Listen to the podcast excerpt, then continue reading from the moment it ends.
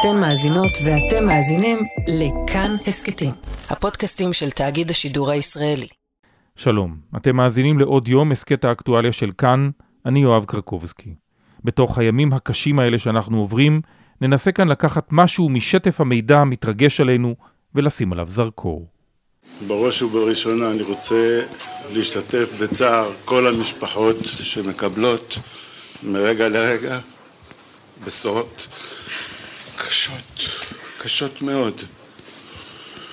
זה פשוט לא יאומן מה שקורה, פשוט לא יאומן. ביום ראשון, בשמונה בערב, כיממה וחצי אחרי תחילת המלחמה, התכנסה מסיבת עיתונאים מאולתרת. ישבו שם אבות ואימהות, אחים ואחיות עם עיניים טרוטות, אדומות ודומעות, שדבר אחד משותף לכולם. קרובי משפחתם, חיילים ואזרחים, קשישים, נשים וילדים, שברמה כזאת או אחרת של ודאות נשבו ונחטפו לעזה. כל מי שנמצא פה נמצא בדיוק במקום שאני נמצאת או ממש לידו. לכולנו יש ילדים שם. הבת שלי רומי, לי קוראים מירב. הבת שלי רומי היא האמצע של הבית, יש לי חמישה ילדים. רומי היא השלישית שלי. היא האור בבית. היא נקראת אצלנו הילדה היפה ביותר. הילדה הכי יפה בעולם. הילדה הכי יפה בגן. לכל מקום שהיא הולכת, היא מלאה חיוך, מלאה חיוביות, אין מקום שלא זוכרים אותה. ככה, כמו שהחיים שלנו שמחים, מאושרים, מאתגרים מאוד, אתמול בבוקר, כמוכם בדיוק, נכנסנו לסיוט. זה התחיל בשש וחצי בבוקר. אחרי שנה ללא בעל תפקיד מטעם הממשלה לטיפול בנושא השבויים והנעדרים, מונה בבוקרו של אותו יום תת-אלוף במילואים גל הירש להיות המתאם לנושא במשרד ראש הממשלה. הם, ההורים, הקרובים, דרשו לפגוש אותו עוד באותו לילה, אבל ספק אם יש לו או למישהו ברשויות המדינה איזה שהם תשובות לספק. לא כל התשובות יהיו משמחות.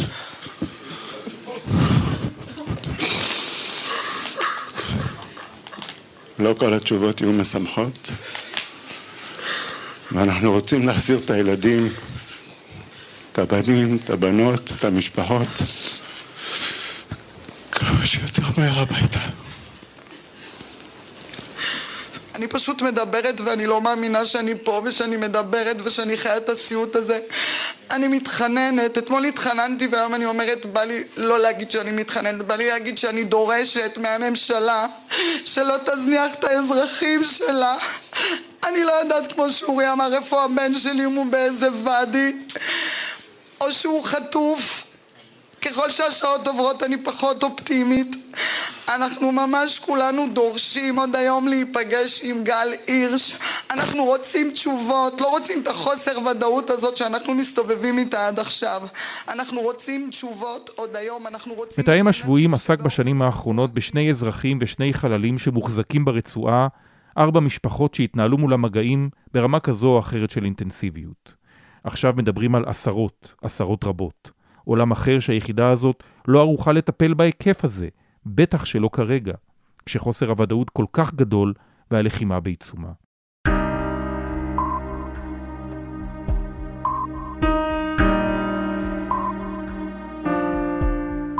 אבל האנשים האלה חווים את הסיוט הכי גדול, או כמעט הכי גדול שאפשר לדמיין, וזה סיוט של מדינה שלמה.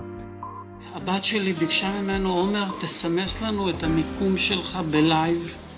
ואנחנו מסתכלים על הרכב, ואנחנו רואים שהוא נוסע על, על הציר קצת קדימה, קצת אחורה, ופתאום הרכב נוסע לכיוון עזה. הוא נוסע לכיוון הגבול. ואני אומר, אני אתקשר לעומר, הוא טעה, הוא טעה בדרך, לאן הוא נוסע? אבל כבר הטלפון לא חייג, והנקודת ציון הבאה שלו הייתה כבר מעבר לגבול, ואנחנו בדקה הראשונה לא יודעים מה לעשות עם זה, מה להרגיש. אני חושב שהדבר הבא זה כבר להדחיק את זה, לא, זה טעות, ה-GPS לא נכון, זה טעות, ובאותו רגע התחלנו להשיג טלפונים, להגיע למנכ"ל פרטנר, לעשות תיקונים, ו... ונסעתי לבית חולים סורוקה וביליתי את כל היום אתמול בסורוקה ובנקודות איסוף שונות שאמרו שמגיעים האוטובוסים מפטיש ומכל מיני מקומות ובסביבות שמונה בערב התקשר אליי משה ואומר לי תשמע יש וידאו שמראים את עומר שהחמאס או אחד הארגונים שם פרסם אני פשוט לא רציתי לראות את הוידאו ואמרתי לו משה תשלח לי לראות ואני רואה אותו זקן כפות, קטן, כפות, כפות, קשור על הרצפה. על- עם עוד חבר חי, חי, חי, זה היה אחד הדברים שאמרתי, יואו, הוא חי, הוא חי. זה הדבר הראשון שאמרתי, הוא חי, כי הוא זז, אני ראיתי אותו זז, וגם החבר שלו זז, הם גם דיברו ביניהם.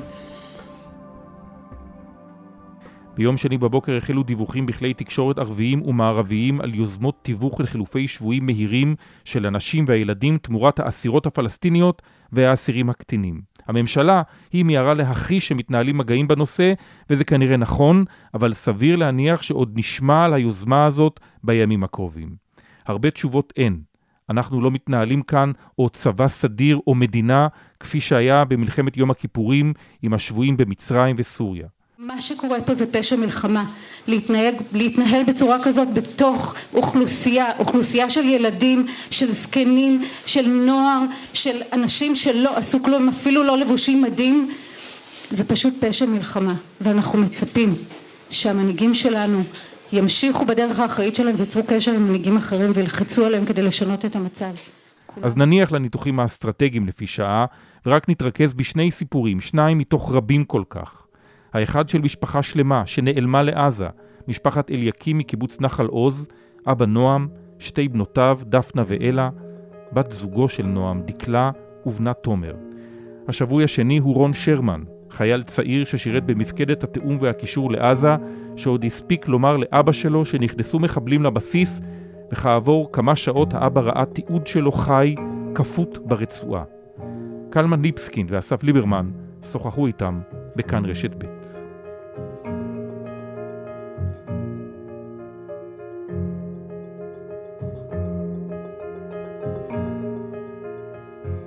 יפעת שלום. שלום, מה המצב המשפחתי שלכם? יש לי שתי, שתי אחיות שגרות בקיבוץ נחל עוז. אחת מהן זו דקלה, והשנייה זו הדר. שתיהן היו בממ"ד בזמן שכל הבלאגן הזה התחיל. לאחת מהן, לדקלה, פרצו את הממ"ד, נכנסו לתוך הממ"ד, כנראה תוך, תוך יריות בדרך, בדלת הממ"ד, כי הבן זוג שלה, נועם, נפצע בירי ברגל.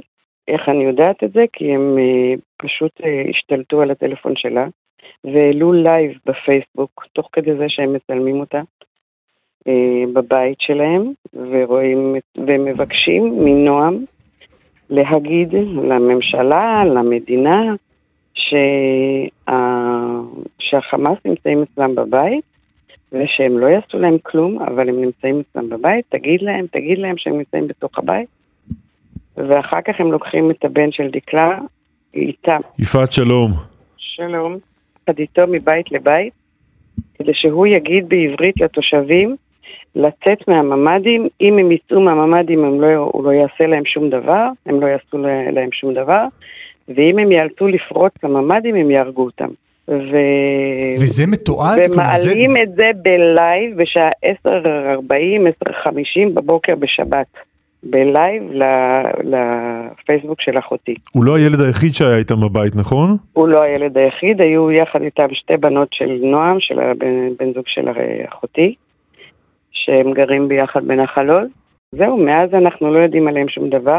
שבחמש אחרי צהריים, רק אז התחילו כוחות צבא להגיע לשם לקיבוץ, ושחררו את אחותי השנייה, שגם היא, גם לה דפקו על הדלת בממ"ד, פרצו לתוך הבית, דפקו על הדלת מהממ"ד, וממש בציפורניים בעלה אחז בדלת ולא נתן להם, לא נתן להם אפשרות להיכנס, תוך כדי שהגות שלהם יפתח אלבב, יפתח אלבב, ופשוט, באמת, מאלוהים אין לי מושג איך זה קרה, הם פשוט עזבו את הדלת והלכו. וככה שחררו אותם, את המשפחה אה, של הדר, אחותי. אבל את דקלה כנראה לקחו בשבי.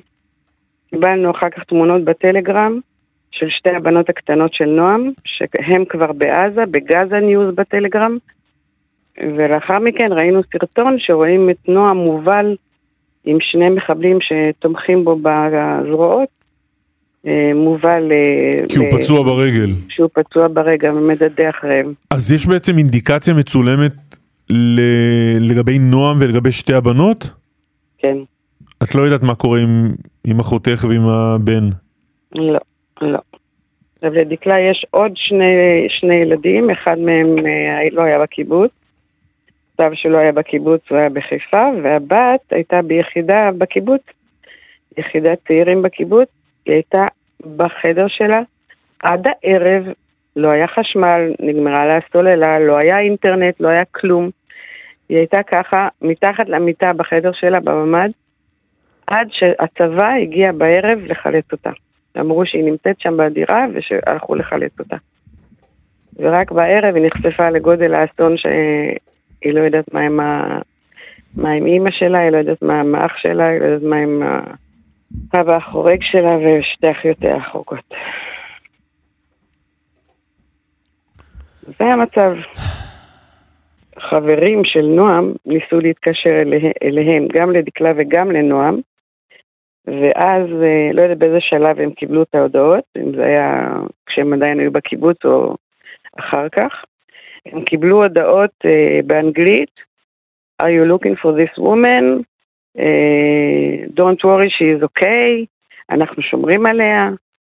אבל אני לא יודעת אם זה היה בהודעות, אני, זה לא היה, לא יודעת אם זה היה מהטלפון שלה או אה, או בפייסבוק או באיזושהי מדיה אחרת, אין לי מושג איך הגיעו הדעות האלה, אבל... אה, ואת עדיין מנסה, מאז שנחשפת לתמונות של בני המשפחה מובלים, נמצאים שם בעזה, את עדיין מנסה לעקוב אחרי הרשתות הפלסטיניות, לאתר כן, עוד? אה, זה כן, בכלל מידע. כן, כן, בעקבות זה ראינו את נועה מובל.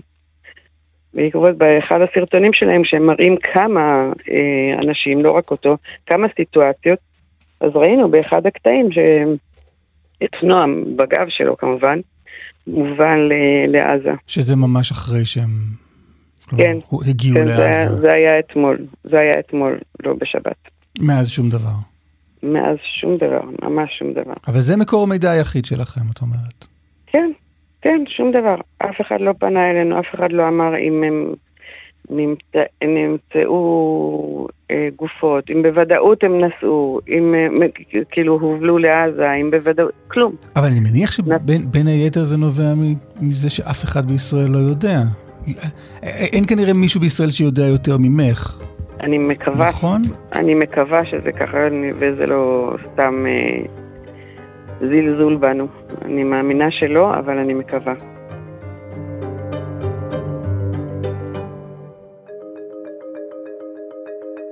יפעת, תודה רבה לך. תהיו חזקים. תודה רבה. תודה. אנחנו איתכם, בליבנו. תודה רבה.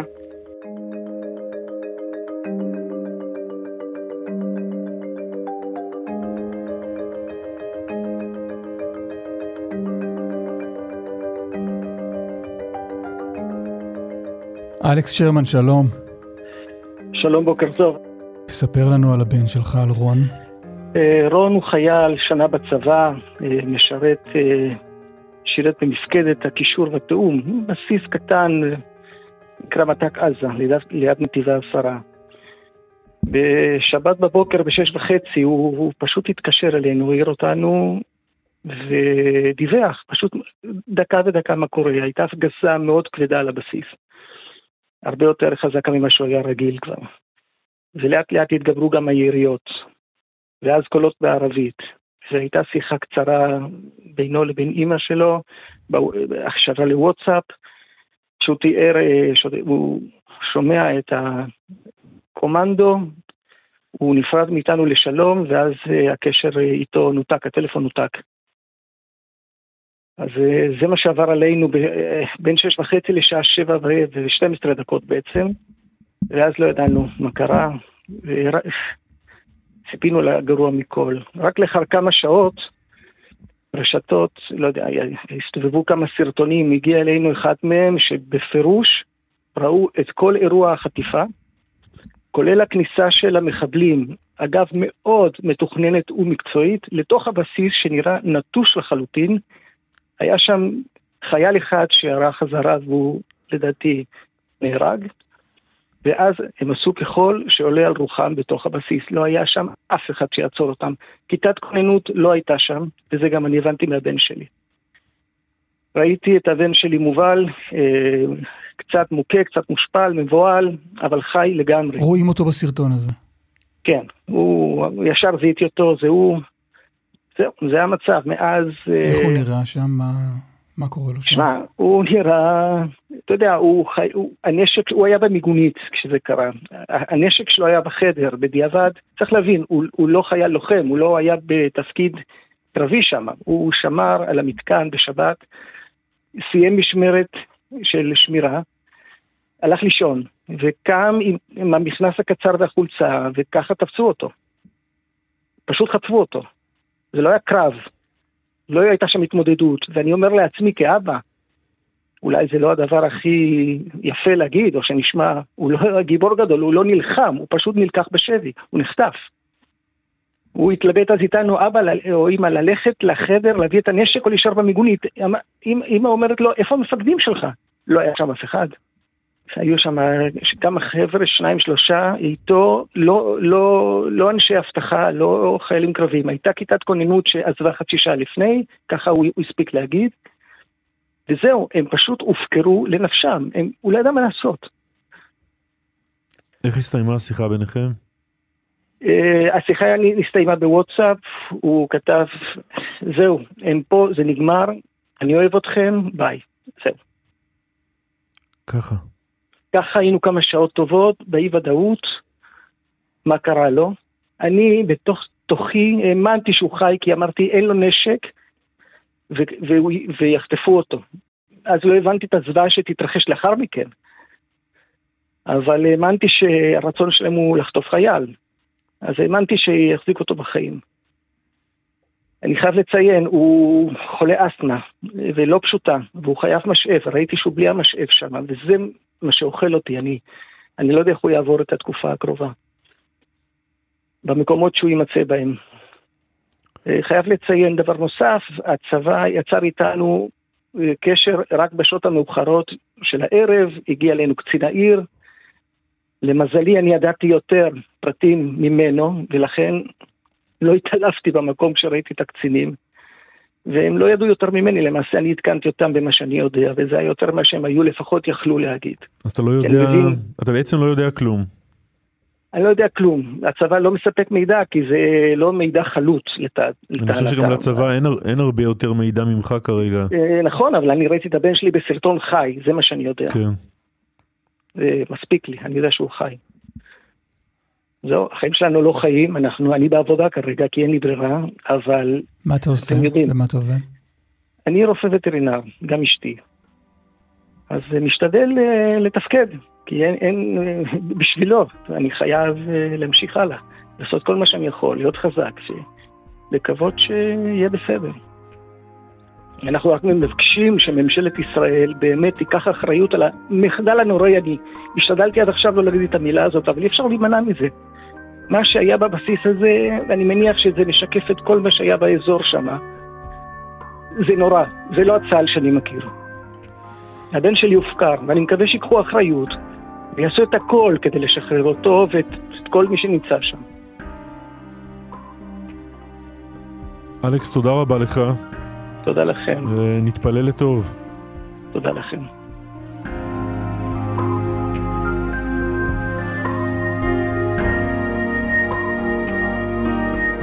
האזנתם לעוד יום. עורך עוד יום הוא דניאל אופיר, עורך התוכנית קלמן ליברמן בכאן רשת ב' שמתוכה נלקחו הרעיונות הוא נדב רוזמן. אותנו אפשר להשיג בקבוצת כאן הסכתים בפייסבוק, או בחשבונות שלי בפייסבוק או בטוויטר. אני יואב קרקובסקי. שנדע ימים טובים יותר.